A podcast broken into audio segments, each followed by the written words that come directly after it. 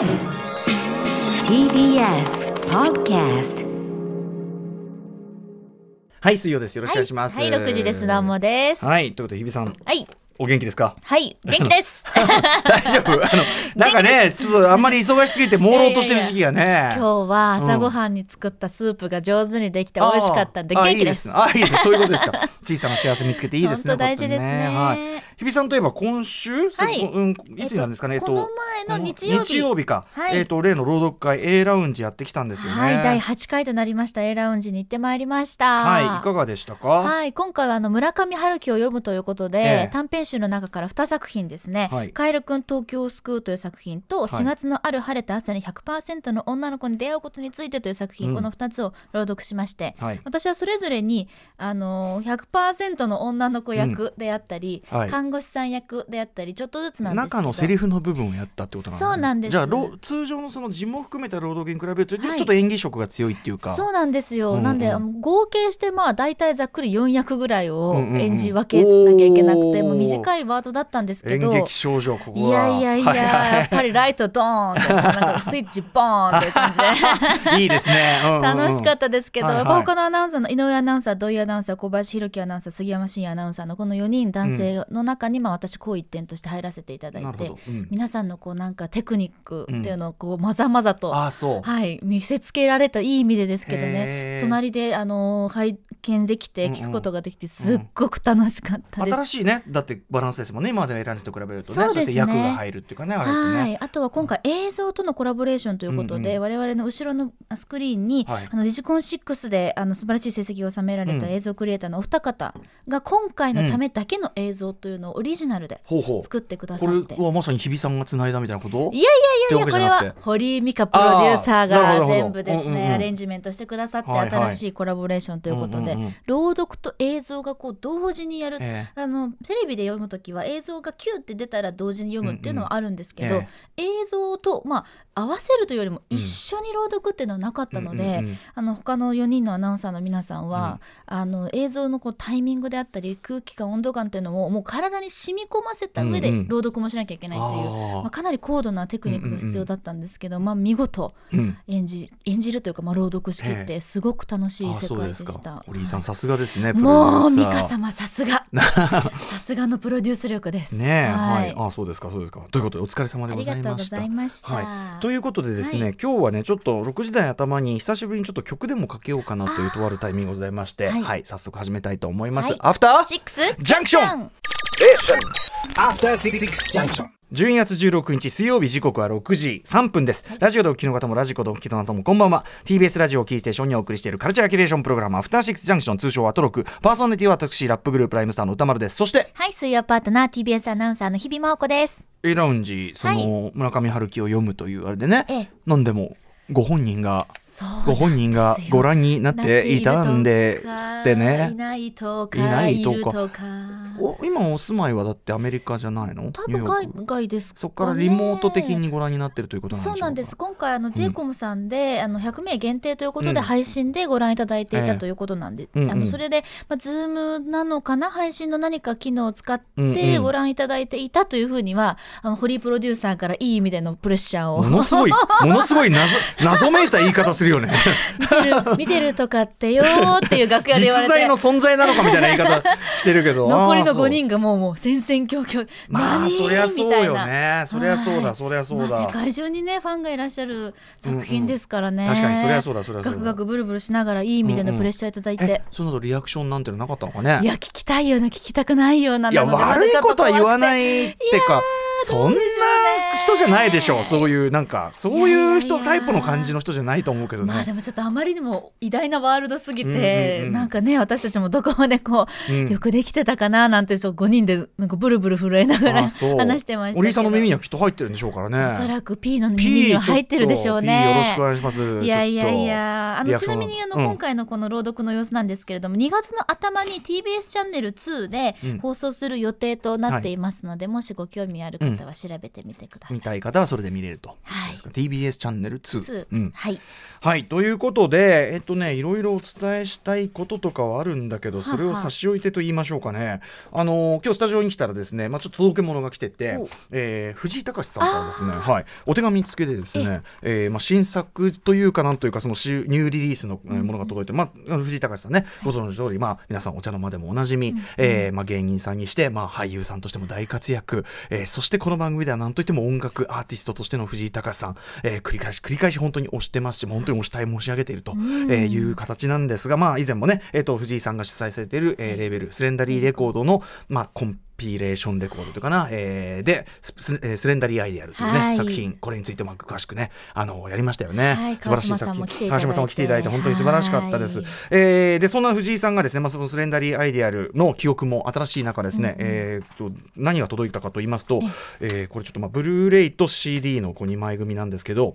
ロミオ道行というですね、これあの藤井隆さんのまあファーストアルバムですね。で、えー、とアンチノスレコードっていう、まあ、ソニーの中のレーベル当時あったレーベルなんですけど、えーアンチノスレコードから出てた、まあ、藤井さんのその最初のアルバムであの何度も言いますけど皆さんねあのなんなんだかんだとか愛も変わらずとか朝倉大輔さんのね、えーであの学 MC が歌詞を書いた、えーあの曲でご存知かとは思いますがそれも実はボーナストラック的に入ってるアルバムなんだけど、えーとまあ、それはあくまでボーナストラック扱いで、どちらかというと松本隆さんそして堤恭平さん、えーたちの作り上げたその、まあえー、と昭和シティ・ポップ、えーの世界、まあ、当時シティ・ポップってことはそんなに流通してなかったですけど今今だったらもう間違いなくそのシティ・ポップという文脈の中で語られるであろう、えーそのまあ名曲とかそのかつてのシーンがあってそれをまさに2002年なんですけどね2002年当時に藤井さんがまあその今にして思えばやっぱり藤井さんご自身の圧倒的なそのなんていうかなあの強いこうなんていうかなアーティストとしての思考というか、あの意志というかですねそういうところを持ってあの作り上げたのがこのアルバム「ロミオ道行」というアルバムでで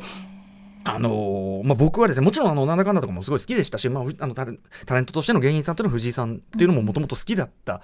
けども当時その日本語もの DJ まあ今で言うね DJ オフィスラブさんというね、い、ろんな名前で出てますけども、えーまあ彼をボスとする申し訳ないとというあれで日本語オンリークラブイベント。まあ今でこそ多いですけど当時は全くなかった日本語オンリークラブイベントで、あのやっぱり DJ やるのでいろんなこう曲を掘ってたわけです僕もね、やっぱ新譜とかもめちゃめちゃ掘ってたわけです。でその中でやっぱりこのロミオ道行、えー、撮ってですね1曲目これからお聴きいただく曲を聴いた時の衝撃。何これっていう。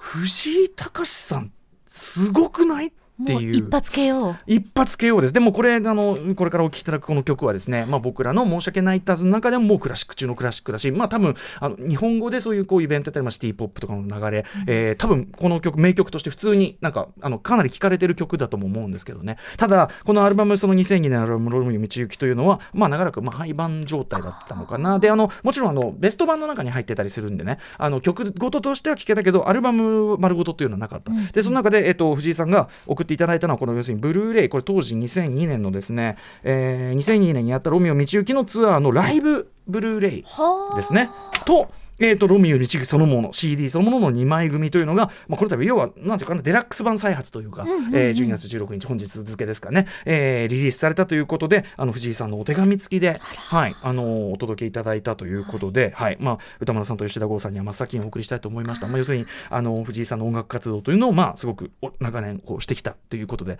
まあ、こうやって入れ、ねあのーお気遣いいただくだけでも本当に嬉しいですしね、まさかこのね1曲目聴いてうわーってなって DJ でかけてぐ藤井隆やばいってなって、ね、私があの当時、えーやった mixi の最初の記事は 藤井隆は歌手としてやばいんだという記事でしたけど。mixi。 mixi！だから日比さんと mixi は mixi。特集やるなんつって。ミクシードキドキ特集、うん。うん。やっぱりあと mixi リバイバルするなんてね。いろんな話してましたけど。そうなんですよ。だからまさかねこれからまあ番組に来ていただいたりましてやその曲を一緒に作ったりなんてね。あーなんてところに至るということは2002年の時点では私も、えー夢にも思っていなかった。わ。えーとにかくこの1曲目、えー CD プレイヤーポンと押してこれが流れてきた時の驚き、なんていい曲なんだというところを皆さんにもね、えー追体験していただきたいなと思っております、えー2002年リリースアルバム「えーロミオ道行」より、えー作詞松本隆さん作曲は堀込高樹さんキリンジですね。そして、えー編曲は CHOKKAKU さん。ねあの SMAP との数々の曲でも有名ですね。 CHOKKAKU さん、えーというまあ素晴らしいこの布陣で作られたこの曲をお聴きください。藤井隆さんで未確認飛行体2002年にリリースされたアルバム「ロミオ道行」えーね、見事再発されましたが、えーこちらから未確認飛行体聞いていただいております素敵ですよね。素敵です。藤井さんのこの歌の魅力って、うん。本当にだからその最初に mixi に書いた記事じゃないけど そのなんつうかまあなんだろうねこの爽やかさっていうか。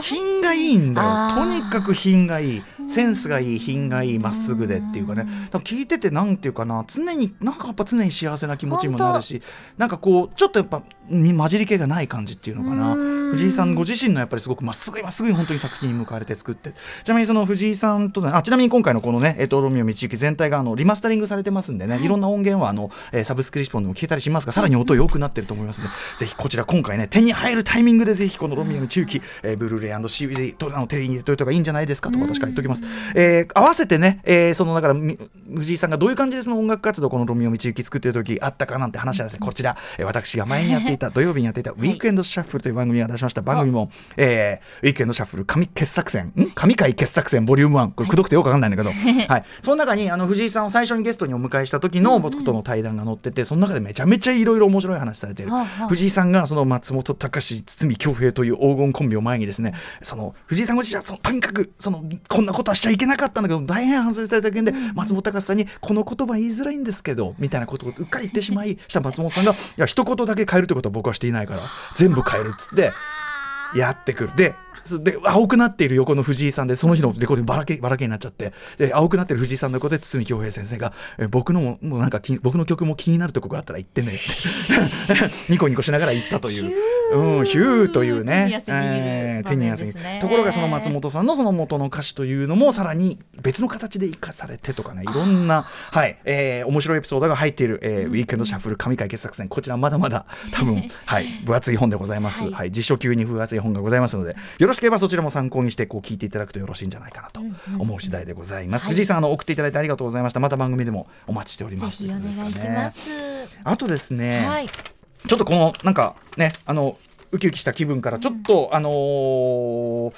相性が悪い話かもしれないけどえちょっとカルチャーニュースでですね、はい。またちょっとこれ不法なんですけどね。あだ不法なんだけど、えー、とちょっとこう説明が必要なお話というですかですね、えー、と元アニメーターでその後イラストレーターとして活動されていた村田俊治さんという方がいて、この方が11月末に自宅、えーで亡くなられていたというのが、まあ、あのツイッターであのご友人がそのご本人のツイッターアカウントで報告をされたということなんですね。で、えー各界のですね漫画界とかそのアニメ界からツイートのコメントが出されていると、えー村田さんというのは銃とかバイクとか車そういうメカニック作画が本当にすごい、えーパトレーバー劇場版のオープニング逮捕しちゃうぞのメカニックデザインメカ作画監督などとにかくメカのその描写とか、あるいは機械描写ということに関しては天才的だったという、えー方なんですね。村田俊治さん、えーまあ、知る人ぞ知るというところですけども、で、えー、となんでその村田さんのその訃報をお伝えしているかと言いますと今年5月に原稿者というところから、えー、とそのイラスト資料集ということですね,、あのねハンドガン作画設定資料集「ガバメント・ファナティックス」というですね本があってこちらを、えー、と TBS の本にこう送本いただいてて僕はそれ読んでてでこれすごい本だっつって、でなんとかこれちょっとラジオ的にやるにはどうやったらいいのかなっていうのを考えてるうちにここに至ってしまった。でもこの本自体はすごくて要するに、えー、とこれはまあガバメントといわゆる M1911 型と言われる、まあ、ピストルですね、はい。ピストルのそのさまざまなその時代の変遷による型の違いをイラストと、えーあとそれを構えてる絵とか要するにイラスト参考絵として。でこの銃のこのじこの銃のこれはこういう人が持つ銃ということだから、これをキャラクターに持たせるということはこういう演出になり得ますよとか、っていうのを、まあ、ガバメントとかあとちょっとその端末におまけでグロックとか、えーベレッタのね、えーベレッタとかねそういうのが載ってて、うんうんっていう感じであの要するにガンマニアというかねガン好きのガンファンでもある私の、えーあれでも非常にそのなんていうかなほ銃の知識が得られる読み物としてもめちゃめちゃ面白かったし、えーという感じでですねこれすごく面白いすごい本だよっつってなのであのなんとかこの村田さんにお話を伺うとかなんなりっていうんでただのねそのまあもともと銃の特集でとかあと絵の話なんで、どうしたもんかなとかいろいろ考えてるうちにこういうことになっちゃって。ということでちょっと我々的にはですね主にまあ構成作家古川光さんとかと話し合ってたんですけどうーんともちろんね面識もないですし、ええ。あのー何かこう具体的なつながりがあったという間柄ではないんですが、うーんとやっぱりその5月に出された本もうじゃあその時点でちゃんとすぐに紹介して何かとかしてればよかったなとかうーんっていうねちょっとこう悔いが残るような。そうですね悔やまれますね。はい、そう。少なくともご本人に素晴らしい本ですとかお仕事されてますということはお伝えしたかったなというのがねまたしてもってんですよね。だからその伝えるべき時に伝えないとということを改めてこうねそうね、はい。ございますね。はい。はい。えーと2021年に続編があ発売されるということもつぶ20やかれてる2021に発売され思うね。なのでもしそのお仕事的にはもう住んでたことであればひょっとしたら観光はされるのかな、だとしたらそちらはもちろん楽しみにしたいですけども、うんうん。はい。ということでちょっと今度この本ねあの持ってきてこの本そのものもそれこそ推薦図書とかで話すればよかったなと思って。はい。あのちょっと持ってきてお話なんかも機会があればしようかな、あのそれこそ別冊アフターシックスジャンクションの中でそういう話してもいいかなとか、いろいろ思っております。とにかくはい、えー村田俊治さん。とにかくあのメカに関しては天才的ということであの片渕素直監督などもツイートコメント発表されたりさしておりました、はい。ご迷惑をお祈りしたいと思います、はい。さあということで、えー本日もカルチャークリエーションプログラムアフターシックスジャンクションメニュー紹介いってみましょう、はい6時半からのカルチャートークには10月28日にもご出演いただいた東京国際映画祭シニアプログラマーの矢田部義彦さんが登場です。もうその季節ですね。矢田部さんの2020年ベスト映画楽しみです。発表していただきとます。にかく矢田部さん世界中の映画をめちゃめちゃ本数見てますからね。日本一と言えるでしょう。はい、えーそして4からのライブダイレクトは今日は台湾の3人組インディーポップバンドだ、つまり台湾からね、えーリモート出演ということですね、えー、ホワンホワンこうゆるいゆるいと書いてホワンホワン、えー皆さんが初登場です。はい。そしてその後の7時40分頃からは、今週1週間を通してのスペシャル企画、日課セッションコラボウィークと題してお送りします。本日は音楽ジャーナリストの高橋芳朗さんに日課セッションに合う音楽を紹介していただきます。はい。そして、あ、あごめんなさい、ここがわ、ここが私だ。ええ8時の特集コーナー、 Beyond the Culture はこちらです。映画「ビルとテッドの時空旅行音楽で世界を救え」公開記念ビルとテッドシリーズでこんなにエクセレント特集 by 高橋芳朗キアヌ・リーブスアレックス・ウィンターラジオ独占インタビュー。なんとなんとさあ ついにキアヌ・リーブス番組初登場ということで。はい。えー、ビルとテッドシリーズというね、まあ、今回のその今回29年ぶりかな、えー新作が公開されるこれの3作目がですねこのシリーズが実はスピードでそのキアヌ・リーブスブレイクする前にですね、はあはあ制作されたキアヌ・リーブス現在1作目89年ですからね。はい。ということで1991年の第2作から実に29年ぶりとなる続編「ビルとテッドの時空旅行音楽で世界を救え」があさって18日から全国公開されます。でも29年ぶりにその続編が作られるくらいある種カルト的な人気を誇っているってこと。ということなんですね。示してますよねこ根強いのこの事実そのものがね。ねえ。はい。えーそれを記念してシリーズを愛する映画ライターデザイナーの高橋ヨシキさんが、えービルとテッドシリーズがいかにエクセレントなのか。このポーズがね2人があるあるんです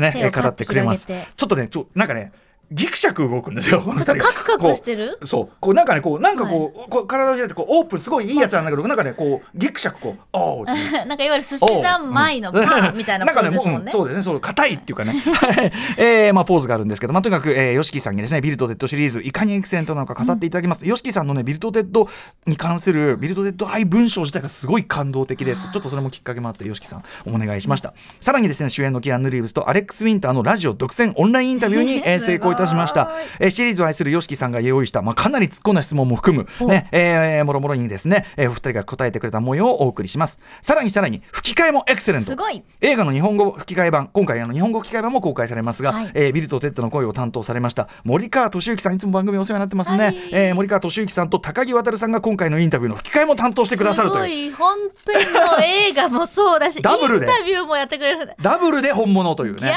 ことになっております。お楽しみにしてください番組への感想質問お待ちしています。アドレスは歌丸アットマーク tbs.co.jp 歌丸アットマーク tbs.co.jp までです。読まれた方全員に番組ステッカー差し上げます。ビルとテッドはあとはこれは現実だとあの自分で口で言うしかないんですけどこうやってこうギターをこうかき鳴らす2あ人で同時に話すときにチャーってこう、音がするっていうね。毎回2人ではこうこうポーズがね。あー。大体2人の動きが完全に合ってないとダメなんです。本当に本当に気が合ってないとダメというね。はい。えーまあ後ほど YOSHIKI さんにそんな話を伺おうと思います、はい。それではアフターシックスジャンクション行ってみよう